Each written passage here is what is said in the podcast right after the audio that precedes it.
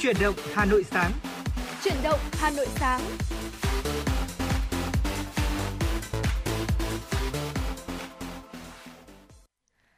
Xin chào quý vị đã quay trở lại với chuyển động Hà Nội sáng.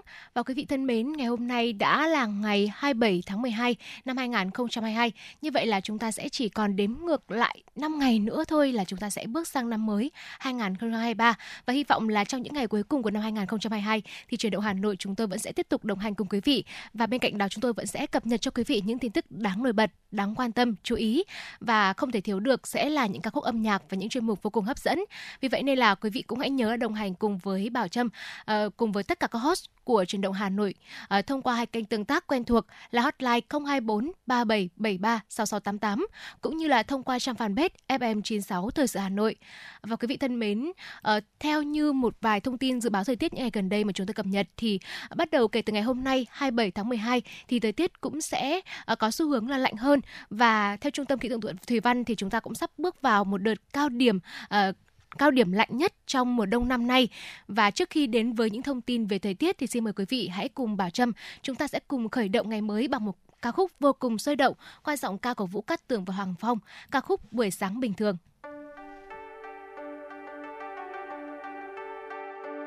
Một buổi sáng mình lang thang ghé qua đôi hàng quán lê la rồi đưa em đi làm tạt ngang mua ly cà phê một buổi sáng gặp nhau. Nói lên thuyền hàng tá câu chuyện không đủ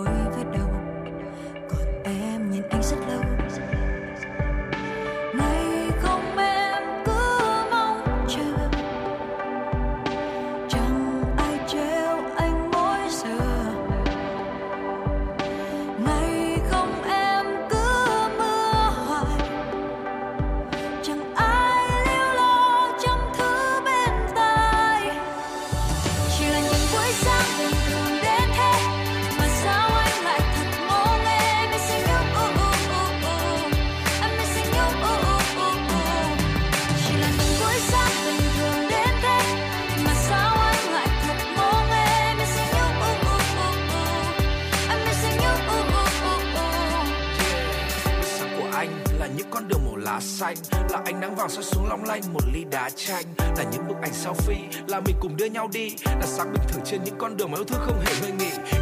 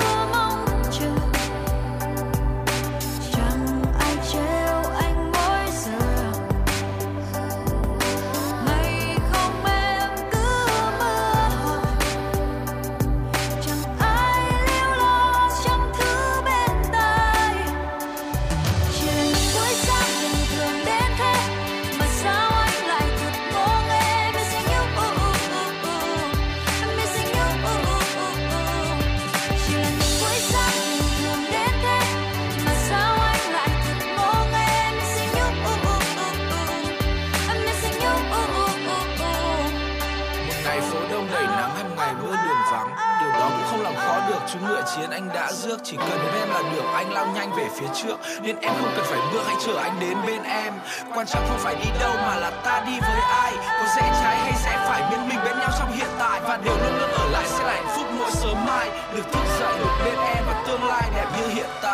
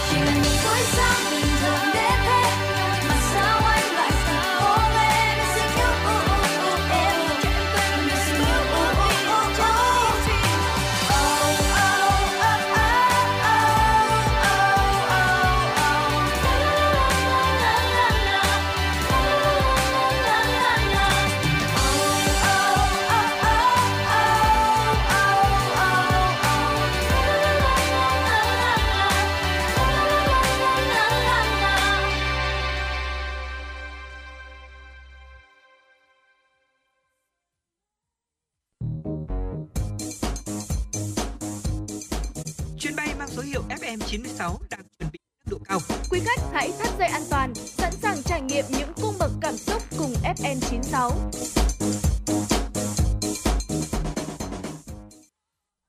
Vâng quý vị thân mến và vừa rồi là ca khúc Buổi sáng bình thường qua sự thể hiện của Vũ Cát Tường và Hoàng Phong. À, quý vị thân mến, hiện tại thì chúng ta cũng đã đến những ngày cuối năm của năm 2022 rồi. Nếu mà nói rằng là những buổi sáng của những ngày cuối năm mà bình thường thì bà Trâm nghĩ rằng là chắc là vẫn sẽ diễn ra bình thường thôi. Tuy nhiên thì chúng ta đã có một chút cái sự hối hả một chút, à, một chút cái sự dồn dập đến từ công việc này, à, không chỉ là công việc từ công ty đâu mà có khi là mình còn có công việc nhà nữa, rồi rất là nhiều thứ chúng ta chuẩn bị cho một năm mới và Bảo Trâm mong rằng là à, dù rằng là chúng ta cũng có một chút à, những cái tấp nập có một chút hối hả của cuối năm nhưng quý vị vẫn giữ được một tâm thế thật là bình thường một tâm thế tốt nhất để chúng ta có thể hoàn thành tất cả công việc và quý vị thân mến còn bây giờ thì như đã hứa bà Trâm xin phép được cập nhật đến quý vị những thông tin thời tiết có trong buổi sáng ngày hôm nay Thưa quý vị, theo Trung tâm Dự báo Khí tượng Thủy văn Quốc gia, khoảng gần sáng và ngày 28 tháng 12, bộ phận không khí lạnh sẽ ảnh hưởng đến Bắc Bộ, sau đó ảnh hưởng đến Bắc và Trung Trung Bộ. Gió trong đất liền chuyển hướng đông bắc mạnh dần lên cấp 3, vùng ven biển cấp 4 5, giật cấp 6 7 do ảnh hưởng của không khí lạnh kết hợp hội tụ gió kết, kết hợp với hội tụ gió trên độ cao 5.000m. Từ chiều và đêm 28 tháng 12, ở Bắc Bộ và Thanh Hóa trời rét đậm, vùng núi rét hại, khu vực từ Nghệ An đến Thừa Thiên Huế trời rét. Trong đợt không khí lạnh này, nhiệt độ thấp nhất ở Bắc Bộ và Thanh Hóa phổ biến từ 10 đến 13 độ C. Khu vực vùng núi Bắc Bộ phổ biến từ 6 đến 9 độ C, vùng núi cao có nơi dưới 5 độ C. Khu vực từ Nghệ An đến Thừa Thiên Huế phổ biến từ 14 đến 17 độ C. Từ đêm ngày 27 tháng 12 đến ngày 29 tháng 12, khu vực Bắc Bộ, Thanh Hóa và Nghệ An có mưa, mưa rào và có nơi có rông. Từ đêm 28 tháng 12 đến ngày 30 tháng 12, khu vực từ Hà Tĩnh đến Quảng Ngãi có mưa, mưa vừa, cục bộ có mưa to và rông. Dự báo chi tiết cho các khu vực tại miền Bắc. Tại thủ đô Hà Nội chúng ta trời hôm nay nhiều mây, có mưa vài nơi, sáng sớm có sương mù và sương mù nhẹ, gió đông đến đông nam cấp 23, trời rét, nhiệt độ thấp nhất từ 15 đến 17 độ C, nhiệt độ cao nhất từ 20 đến 22 độ C. Tại khu vực phía Tây Bắc Bộ, trời nhiều mây có mưa vài nơi, sáng sớm có sương mù và sương mù nhẹ. Riêng khu vực Tây Bắc trưa chiều giảm mây hừng Trời giảm mây, hứng nắng, chiều tối có mưa rông, mưa rào và rông rải rác, gió nhẹ. Trong mưa rông có khả năng xảy ra lốc xét và gió giật mạnh. Trời rét, nhiệt độ thấp nhất từ 13 đến 16 độ, có nơi dưới 13 độ. Nhiệt độ cao nhất là từ 20 đến 23 độ C. Còn với khu vực phía Đông Bắc Bộ, trời nhiều mây có mưa vài nơi, sáng sớm có sương mù và sương mù nhẹ. Riêng vùng núi và trung du chiều tối có mưa rào và rông rải rác, gió đông đến đông nam cấp 23. Trong mưa rông có khả năng xảy ra lốc xét và gió giật mạnh. Trời rét, nhiệt độ thấp nhất từ 14 đến 17 độ C, vùng núi có nơi dưới 14 độ C, nhiệt độ cao nhất từ 19 đến 22 độ C, có nơi dưới 22 độ C. Và vừa rồi là một số những thông tin thời tiết trong ngày hôm nay, ngày 27 tháng 12 năm 2022. Còn bây giờ trước khi đến với những tin tức do biên tập viên Thu Vân thực hiện, xin mời quý vị hãy cùng Bảo Trâm hãy cùng ờ, uh, chúng ta hãy cùng thư giãn với một uh, ca khúc âm nhạc, một ca khúc cũng đã từng lắm mưa làm gió thời điểm trước, ca khúc đúng người đúng thời điểm qua sự thể hiện của Thanh Hưng. Xin mời quý vị cùng thưởng thức.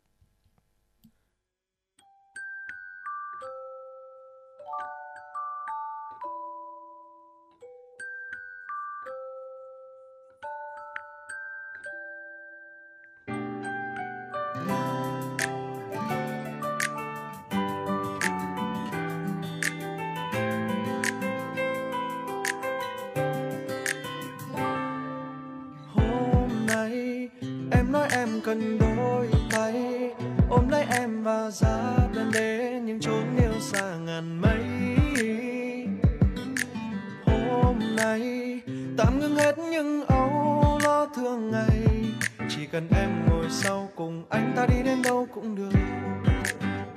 Nếu như một ngày anh không giống như em từng trông mong, chẳng ôm được thế giới liệu em có yêu không?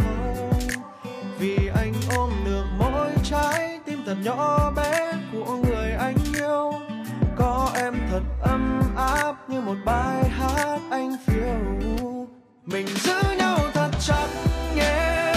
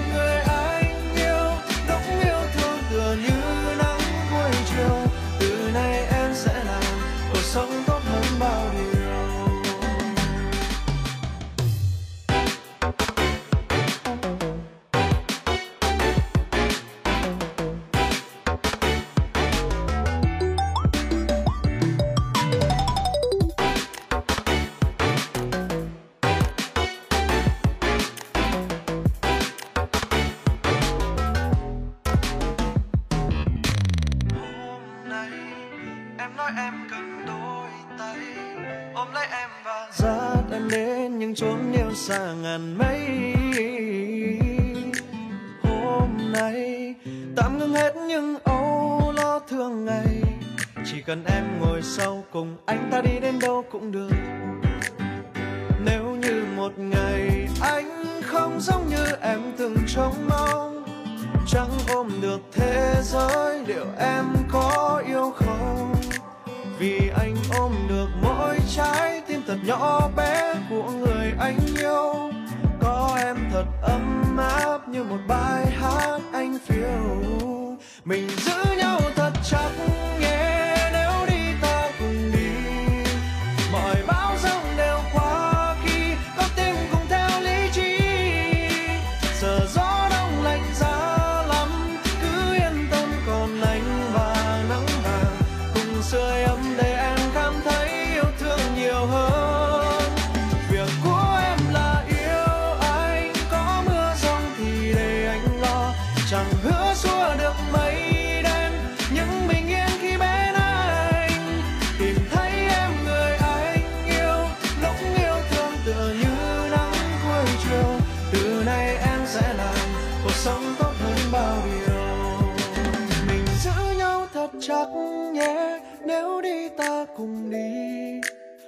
bão giông đều qua khi con tim cùng theo lý trí.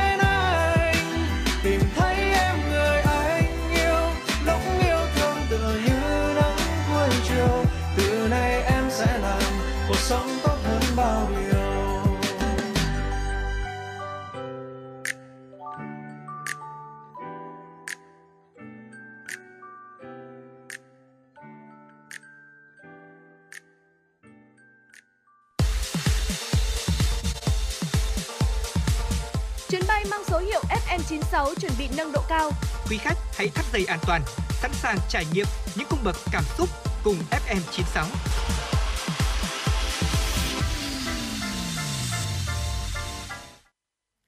Quý vị vừa được thưởng thức những giai điệu ngọt ngào của ca khúc Đúng người đúng thời điểm qua sự thể hiện của giọng ca Thanh Hưng. Còn bây giờ xin mời quý vị hãy cùng đến với phần điểm tin. Ngay sau đây thì Bảo Trâm và Hằng Phạm sẽ mang đến những tin tức mới nhất có trong buổi sáng ngày hôm nay đến quý vị. Thưa quý vị và các bạn, chiều hôm qua tại Phủ Chủ tịch, Chủ tịch nước Nguyễn Xuân Phúc đã gặp mặt biểu dương 33 học sinh đoạt giải Olympic và giải khoa học kỹ thuật quốc tế năm 2022. Năm nay, Bộ Giáo dục và Đào tạo đã cử 7 đoàn học sinh giỏi Việt Nam với 38 lượt học sinh tham gia Olympic quốc tế. Kết quả, 100% học sinh Việt Nam dự thi đều đoạt giải, gồm 13 huy chương vàng, 12 huy chương bạc, 8 huy chương đồng và 5 bằng khen, giải khuyến khích. Các đoàn viên Việt Nam tiếp tục nằm trong top 10 quốc gia đạt kết quả cao nhất với nhiều học sinh đạt điểm số cao. Trân trọng trao tặng 10 huân chương lao động hạng nhì, 7 huân chương lao động hạng 3 cho học sinh có thành tích xuất sắc kỳ thi Olympic và giải khoa học kỹ thuật quốc tế năm 2022. Chủ tịch nước Nguyễn Xuân Phúc bày tỏ vui mừng gặp gỡ các gương mặt học sinh, đem về vinh quang cho Tổ quốc. Chủ tịch nước Nguyễn Xuân Phúc nhấn mạnh, truyền thống của dân tộc ta luôn chú trọng đến việc chăm lo nuôi dưỡng và đào tạo nhân tài, bồi đắp thêm nguyên khí. Xem trọng hiện tài cũng là một tư tưởng xuyên suốt từ thời phong kiến đến thời đại Hồ Chí Minh. Đảng, Nhà nước ta luôn khẳng định giáo dục là quốc sách hàng đầu và dành nhiều nguồn lực ưu tiên đầu tư cho phát triển sự nghiệp giáo dục. Chủ tịch nước Nguyễn Xuân Phúc tại buổi gặp mặt và tuyên dương 33 học sinh đoạt giải Olympic và khoa học kỹ thuật quốc tế năm 2022 cùng các thầy cô giáo ngày hôm nay là một trong những dấu mốc cho quá trình dài liên tục đầu tư, bồi dưỡng, phát huy những tài năng trẻ đất Việt. Thay mặt các học sinh giỏi có mặt tại buổi gặp mặt, em Ngô Quý Đăng, trường Trung học phổ thông chuyên khoa học tự nhiên, Đại học Quốc gia Hà Nội đạt điểm tuyệt đối 42 trên 42, bày tỏ cảm ơn Chủ tịch nước, lãnh đạo các bộ ngành và các thầy cô giáo đã dành sự quan tâm đặc biệt cho các em. Chia sẻ về hoài bão của mình, Ngô Quý Đăng cho biết sau khi đào tạo bài bản, có kinh nghiệm và thành công thực tế, em mong muốn sẽ trở thành lực lượng nòng cốt, xung phong hỗ trợ, định hướng cho các thế hệ khóa sau để góp phần cùng thế hệ cha anh đưa đất nước Việt Nam ngày càng phát triển hùng cường. Thưa quý vị, ngày hôm qua, tại trụ sở chính phủ, dưới sự chủ trì của Thủ tướng Phạm Minh Chính, Chính phủ họp phiên thường kỳ chuyên đề xây dựng pháp luật tháng 12 năm 2022. Cùng dự có các Phó Thủ tướng Phạm Bình Minh, Lê Minh Khái, Vũ Đức Đam, các Bộ trưởng Thủ tướng, Thủ trưởng cơ quan ngang bộ, cơ quan thuộc chính phủ. Tại phiên họp, chính phủ xem xét dự án luật sửa đổi, bổ sung một số điều của luật công an nhân dân và đề nghị xây dựng các luật, luật sửa đổi, bổ sung luật các tổ chức tín dụng, luật căn cước công dân sửa đổi, luật công nghiệp quốc phòng, an ninh và động viên công nghiệp, luật quy hoạch đô thị và nông thôn. Các thành viên chính phủ nghe tờ trình tóm tắt dự thảo, cơ quan chủ trì soạn thảo giải trình, tiếp thu ý kiến thẩm định, nghe báo cáo thẩm tra các luật, đề nghị xây dựng luật, đồng thời dành thời gian thảo luận, đóng góp ý kiến, làm rõ các nội hàm chỉnh sửa, bổ sung nội dung và các dự thảo luật, đề nghị xây dựng luật, Kết luận phiên họp, Thủ tướng Chính phủ Phạm Minh Chính cho biết đây là phiên họp xây dựng pháp luật cuối cùng trong năm 2022 của Chính phủ.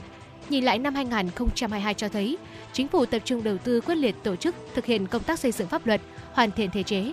Trong năm 2022, Chính phủ tổ chức 9 phiên họp chuyên đề về xây dựng pháp luật, chính sách, cho ý kiến thông qua đối với 40 dự án, đề nghị xây dựng luật, số lượng phiên họp dự án đề nghị luật nhiều nhất trong những năm vừa qua. Về nhiệm vụ trong thời gian tới, Thủ tướng Chính phủ yêu cầu các bộ trưởng, thủ trưởng các cơ quan ngang bộ, cơ quan thuộc chính phủ, chủ tịch Ủy ban nhân dân các tỉnh thành phố tiếp tục trực tiếp lãnh đạo, chỉ đạo công tác xây dựng pháp luật, hoàn thiện thể chế.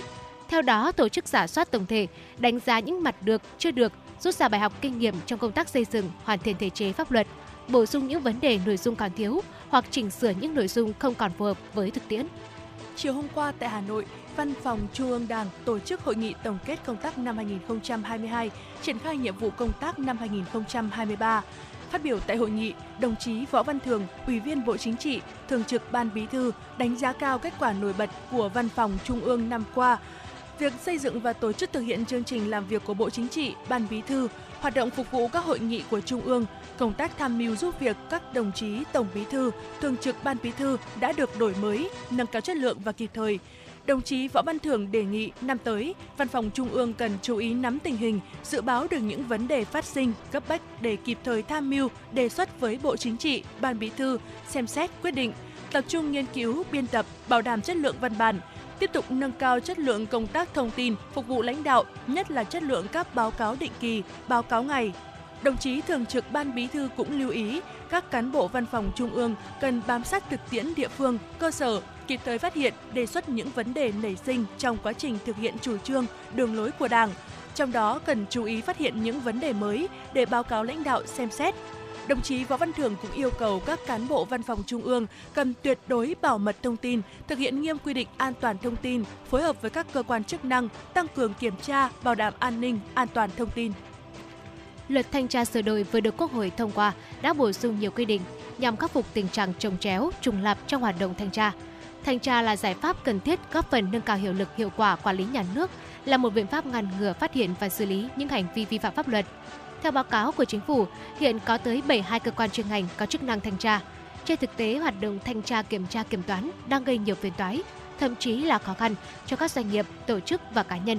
Theo ông Đậu Anh Tuấn, Phó Tổng Thư ký Phòng Thương mại và Công nghiệp Việt Nam, thực trạng tuần này vừa tiếp một đoàn của Sở tuần sau lại tiếp một đoàn của bộ ngành nào đó cùng một lĩnh vực liên quan, tạo ra sự trồng chéo trùng lập phiền hà. Đây cũng là vấn đề được nhiều đại biểu Quốc hội đặt ra tại kỳ họp thứ tư Quốc hội khóa 15 vừa qua. Cũng tại kỳ họp này, Tổng thanh tra chính phủ cho biết mỗi năm cơ quan này chỉ thực hiện 15 đến 16 cuộc thanh tra, còn lại chủ yếu là các cuộc thanh tra của các bộ ngành và thanh tra chỉ và thanh tra địa phương. Ông Đoàn Hồng Phong, Tổng thanh tra chính phủ cho biết, thanh tra chính phủ sẽ phối hợp chặt chẽ hơn cùng với kiểm toán nhà nước trên tinh thần phải có biện pháp cụ thể và tính toán để xử lý triệt để về kế hoạch, đặc biệt là vấn đề phối hợp với các bộ ngành và địa phương, nhất là bộ ngành để hạn chế số lượng thanh tra nhiều như hiện nay. Quý vị thân mến và vừa rồi là những tin tức đáng chú ý có trong buổi sáng ngày hôm nay và Bảo Trâm, Hàng Phạm cũng sẽ quay trở lại ngay sau ca khúc này. Khi cuốn sách em đặt xuống chẳng là tập ngày hôm trước. Khi chiếc cốc em vừa uống, thật lạ chẳng giống khi xưa từng khi mà những trang nhật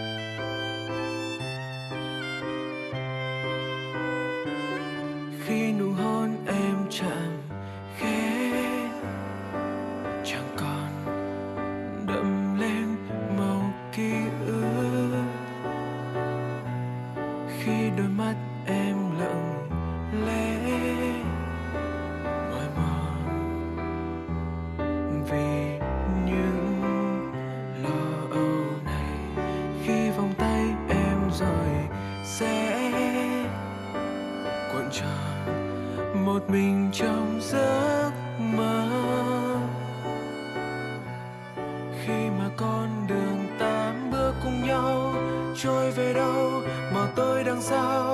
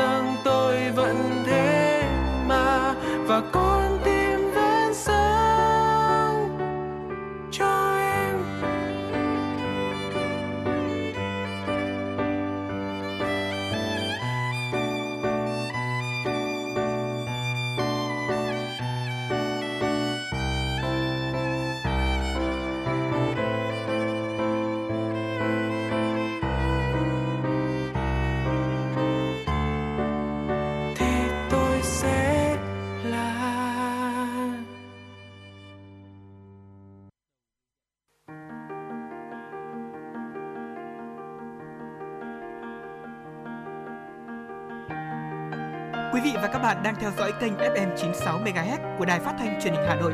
Hãy giữ sóng và tương tác với chúng tôi theo số điện thoại 024 3773 6688. FM 96 đồng hành trên mọi nẻo đường. đường.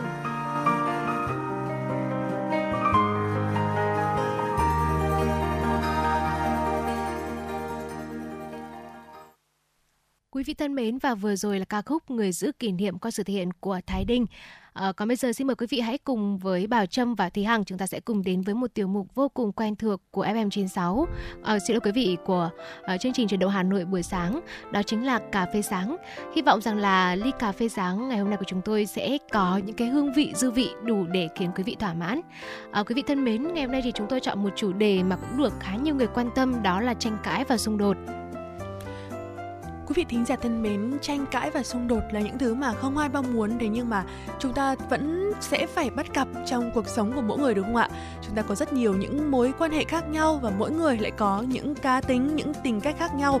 Cho nên là sự ờ, xung đột ở đây là sự không thể tránh khỏi được. Thế nhưng mà làm cách nào để có thể giải quyết được những vấn đề này mà vẫn giữ lại được những mối quan hệ thì ngày hôm nay trong tiểu mục cà phê sáng Túy Hằng và Bảo Trâm hy vọng rằng là sẽ mang đến cho quý vị những cách làm thật là hiệu quả.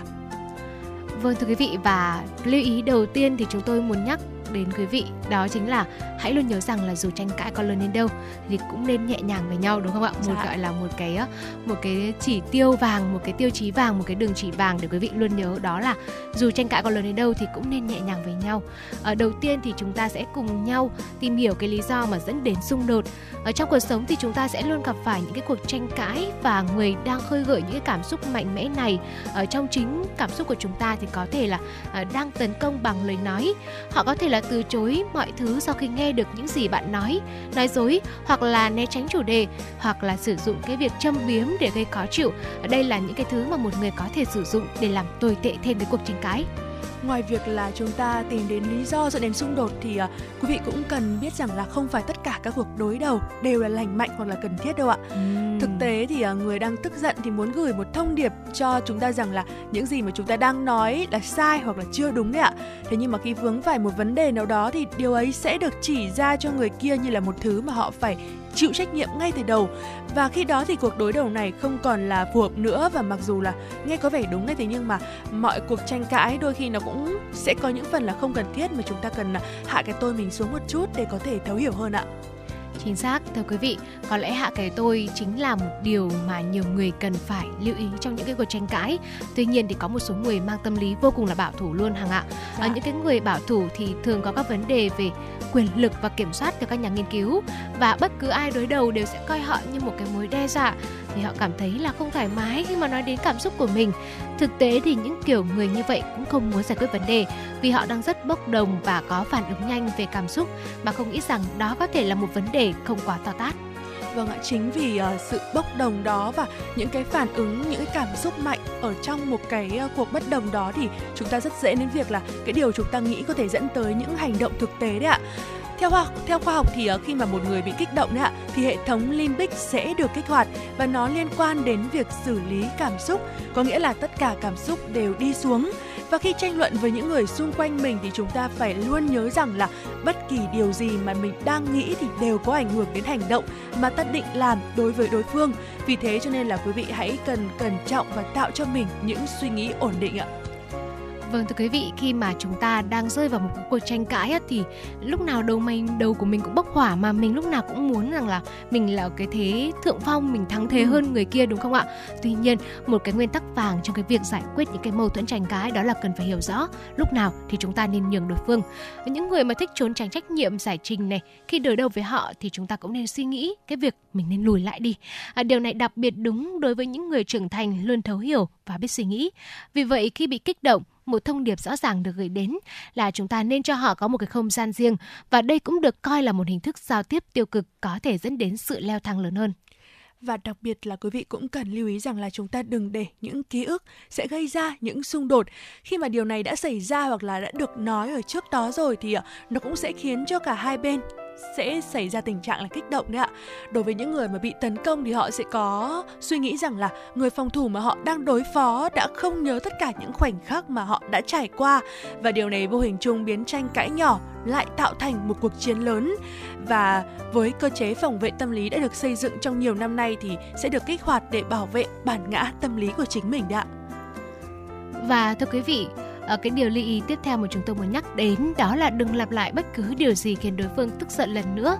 Khi gặp ai đó đang hành động như vậy, điều quan trọng là chúng ta không được nói ôi dấu ôi sao mà à, bạn cố chấp thế hoặc là bất cứ cái điều gì mà có thể khơi gợi cảm xúc mạnh mẽ khiến toàn bộ cuộc nói chuyện đi xuống vì họ đã biết là mình đang phòng thủ và bạn không phải là người đầu tiên chỉ ra điều đó.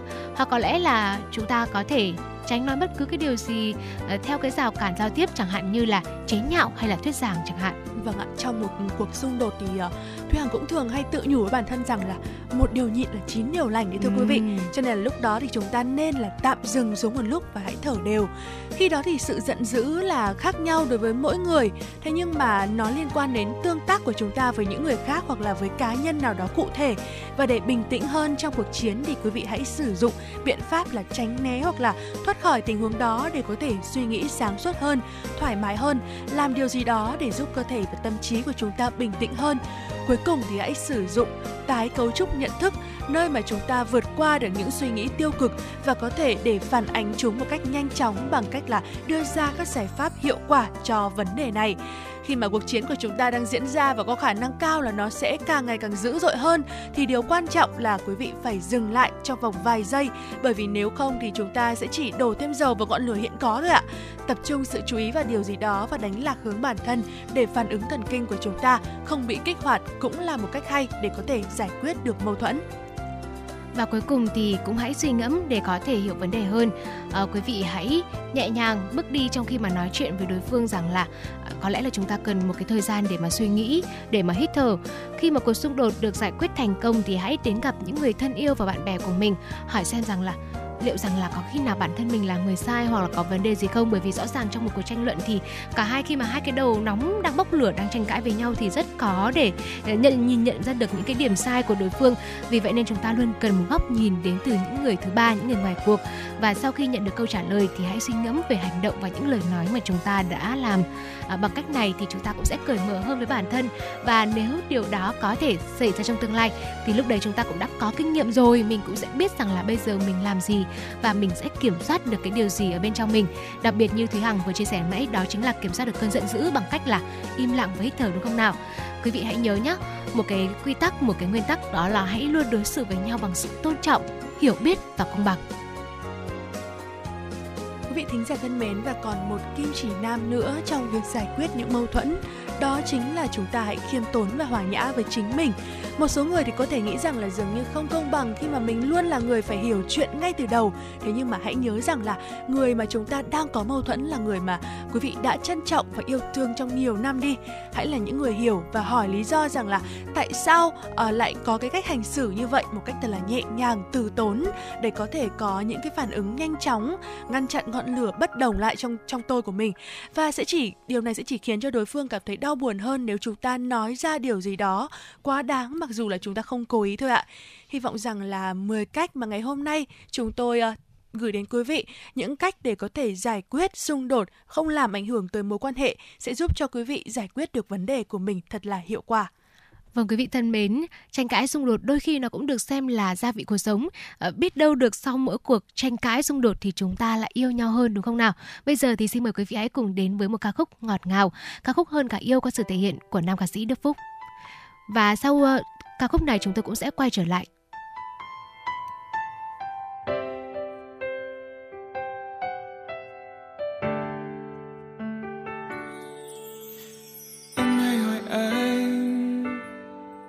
Rằng anh yêu em nhiều không? Anh không biết phải nói thế nào để đúng với cảm xúc trong lòng. Khi anh là anh thấy cuộc đời anh là quá khứ và cả tương lai. Là hiện tại không bao giờ phải tình yêu trong anh vẫn luôn thầm lặng, nhưng không có nghĩa không rộng lớn. Chỉ là anh đôi khi khó nói nên lời, mong em hãy cảm nhận thôi. Cao hơn cả núi dài hơn sông rộng hơn cả đất, xanh hơn cả trời. Anh yêu em, anh yêu em nhiều thế thôi. Vượt qua ngọn gió, vượt qua đại dương, vượt qua cả những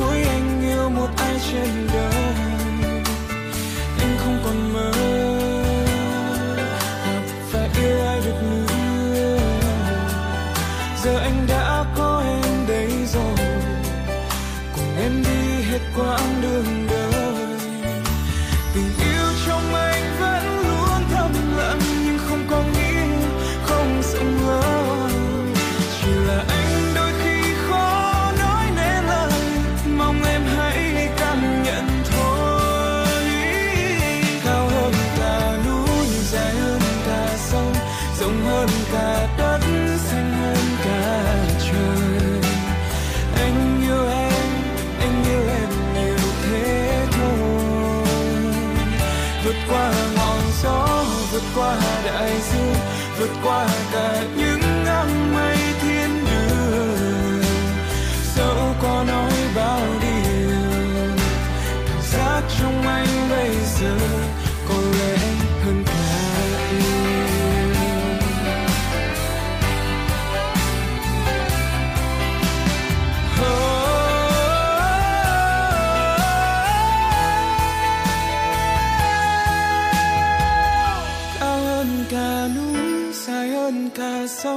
rộng hơn cả đất xanh hơn cả trời.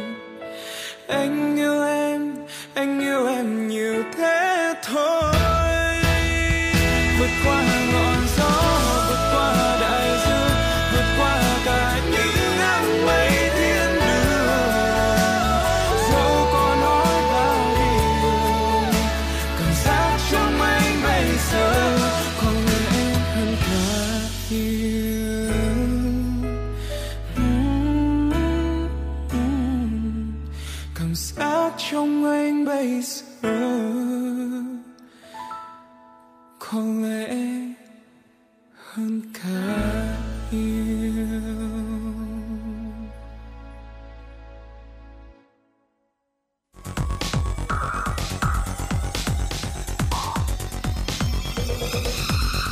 và các bạn đang theo dõi kênh FM 96 MHz của đài phát thanh truyền hình Hà Nội. Hãy giữ sóng và tương tác với chúng tôi theo số điện thoại 024 3773 6688.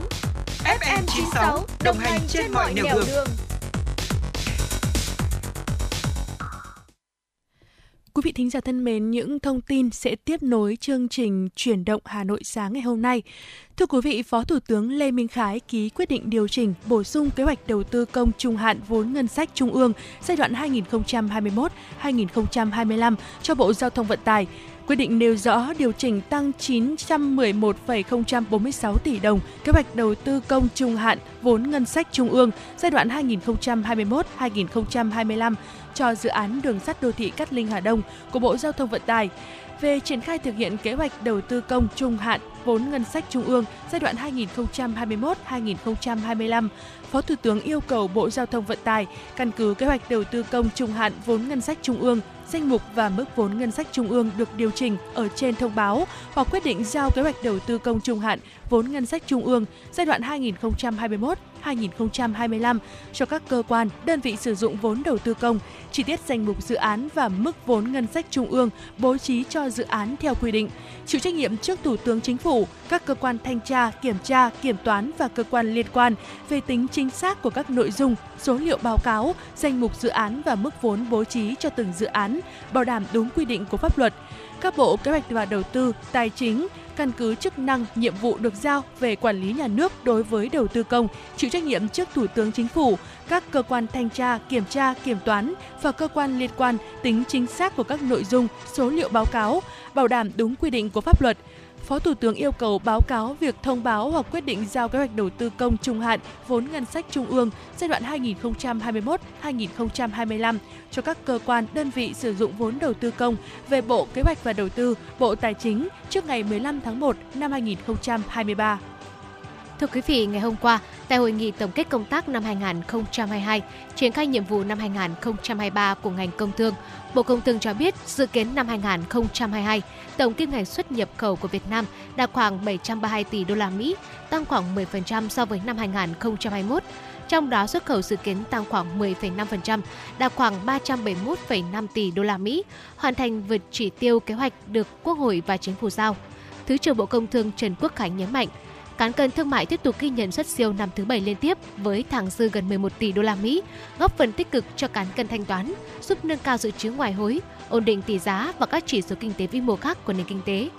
Cũng theo Bộ Công Thương, dự kiến năm 2022, chỉ số sản xuất công nghiệp tăng hơn 9%, cao hơn cùng kỳ năm trước, đạt mục tiêu tăng trưởng của ngành.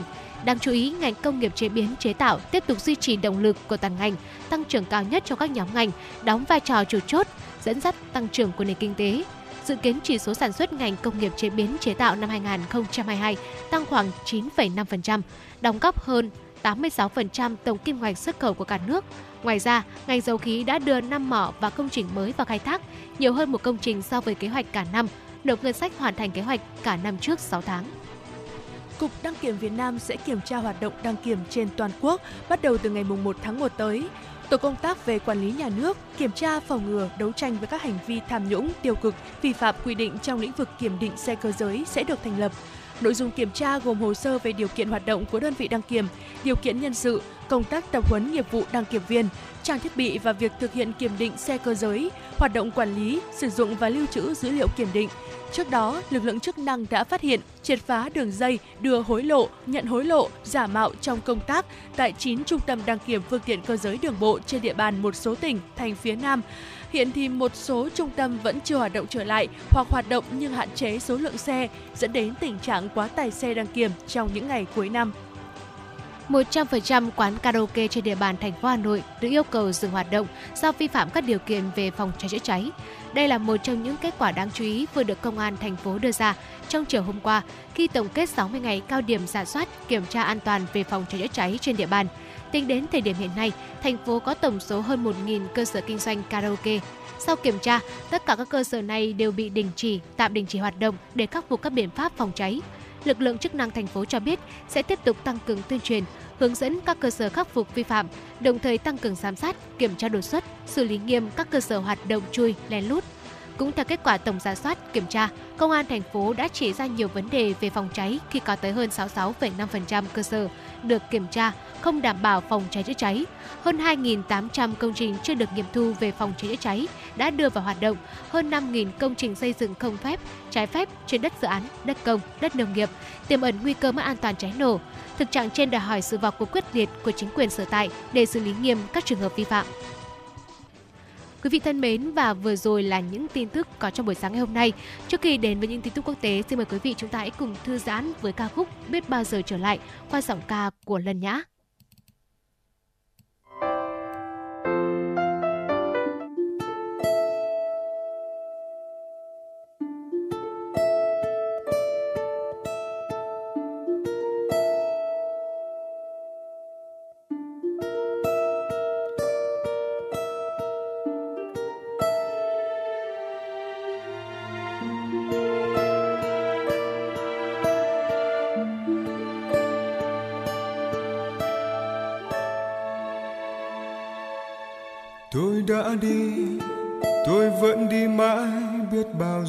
Trở lại.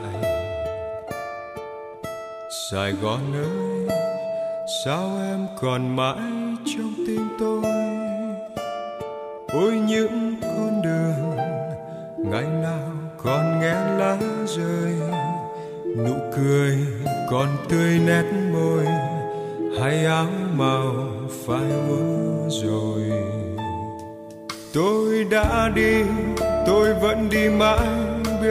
giờ trở lại. Hỏi lòng nhau cơn mưa nào xóa đi thương đau? Bao tháng năm dài, miệt mài đời như khói sương. Nghìn trùng dòng sông vẫn vương để nhớ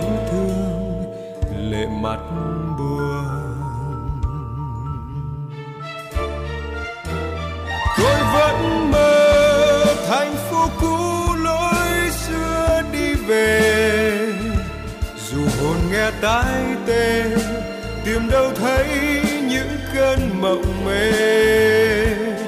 Một ngày nào đó, như cánh chim bạt gió, có nghe mùa thu qua, xót xa tình phong pha.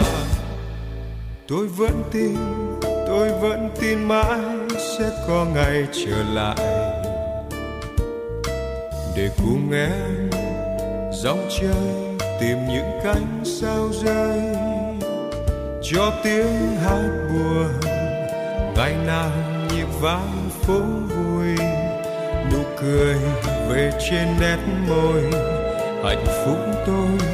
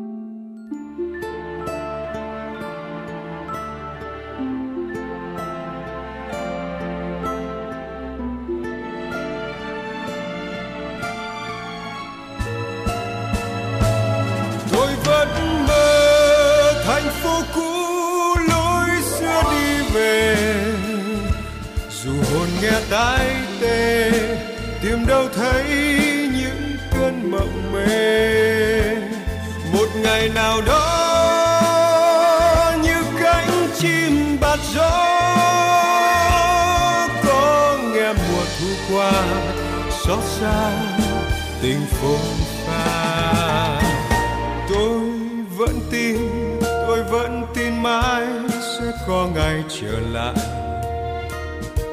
Để cùng em dòng chơi tìm những cánh sao rơi. Cho tiếng hát buồn, ngày nào nhịp vang phố vui. Nụ cười về trên nét môi, hạnh phúc tôi một góc trời cho tiếng hát buồn. Ngày nào nhịp vang phố vui, nụ cười về trên nét môi. Hạnh phúc tôi. Một góc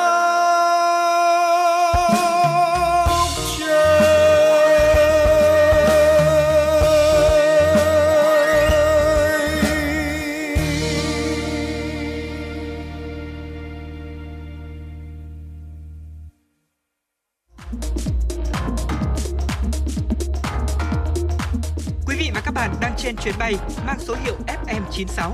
Hãy thư giãn, chúng tôi sẽ cùng bạn trên mọi cung đường. Hãy giữ sóng và tương tác với chúng tôi theo số điện thoại 024 3773 6688.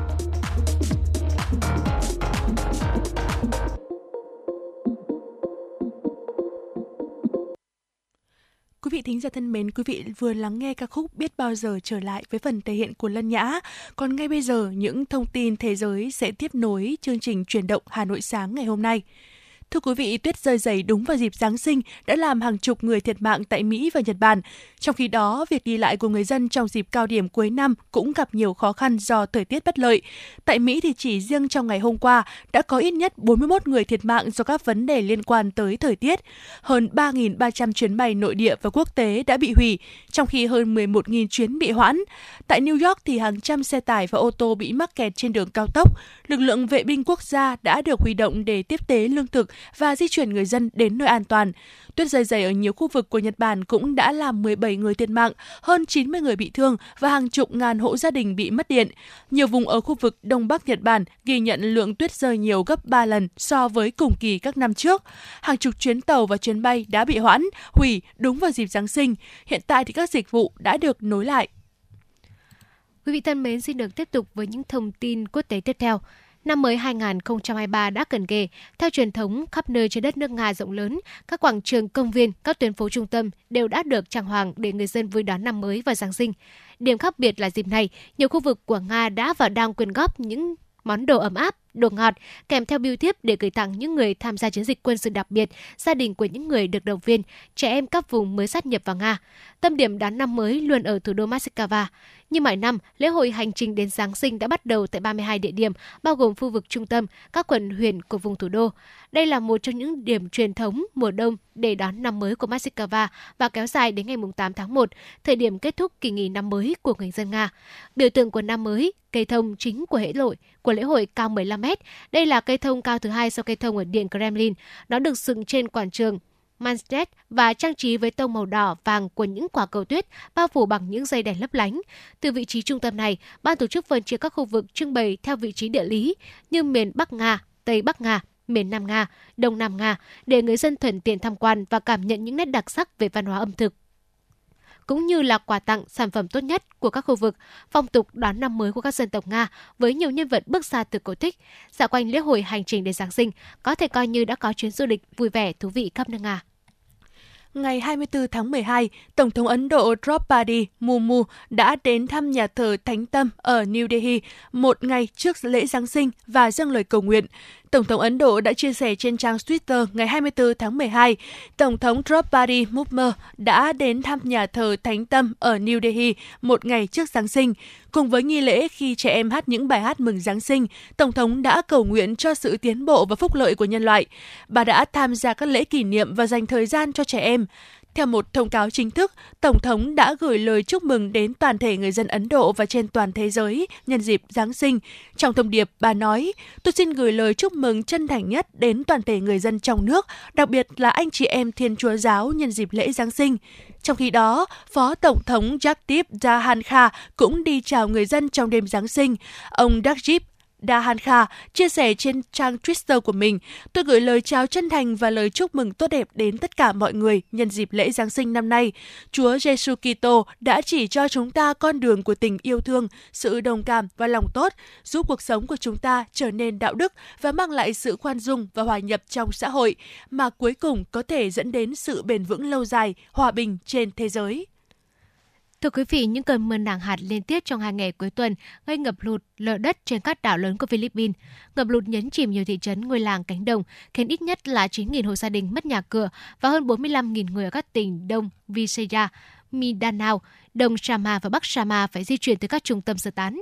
Một số khu vực đã bị cắt điện nước và người dân phải đón Giáng sinh cho các lều bạt tạm bỡ. Ở một số nơi, đất đá và các mảnh vỡ lớn trôi nổi, chất đống trên quốc lộ, khiến giao thông gián đoạn.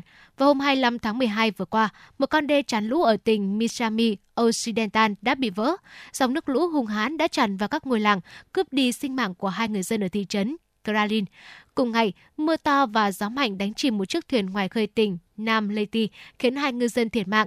Năm ngư dân khác ở tỉnh Bắc Sama mất tích khi cố ra khơi bất chấp thời tiết xấu.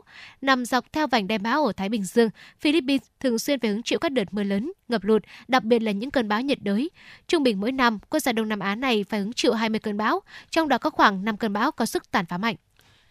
Hôm qua, tại hai thành phố lớn nhất Trung Quốc là Bắc Kinh và Thượng Hải, nhiều người dân đã đi làm việc trực tiếp trở lại, dù số ca mắc mới COVID-19 vẫn ở mức cao.